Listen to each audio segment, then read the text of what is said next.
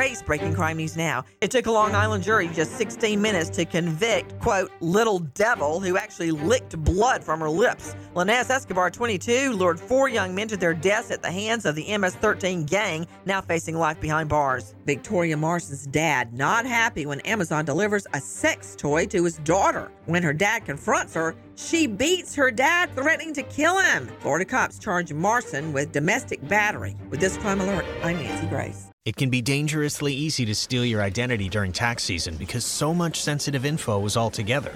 Before we start the annual meeting of Sean's personal info, uh, has anyone seen Social Security number? Not me. Nope. Nuh-uh. Oh no. He's been stolen.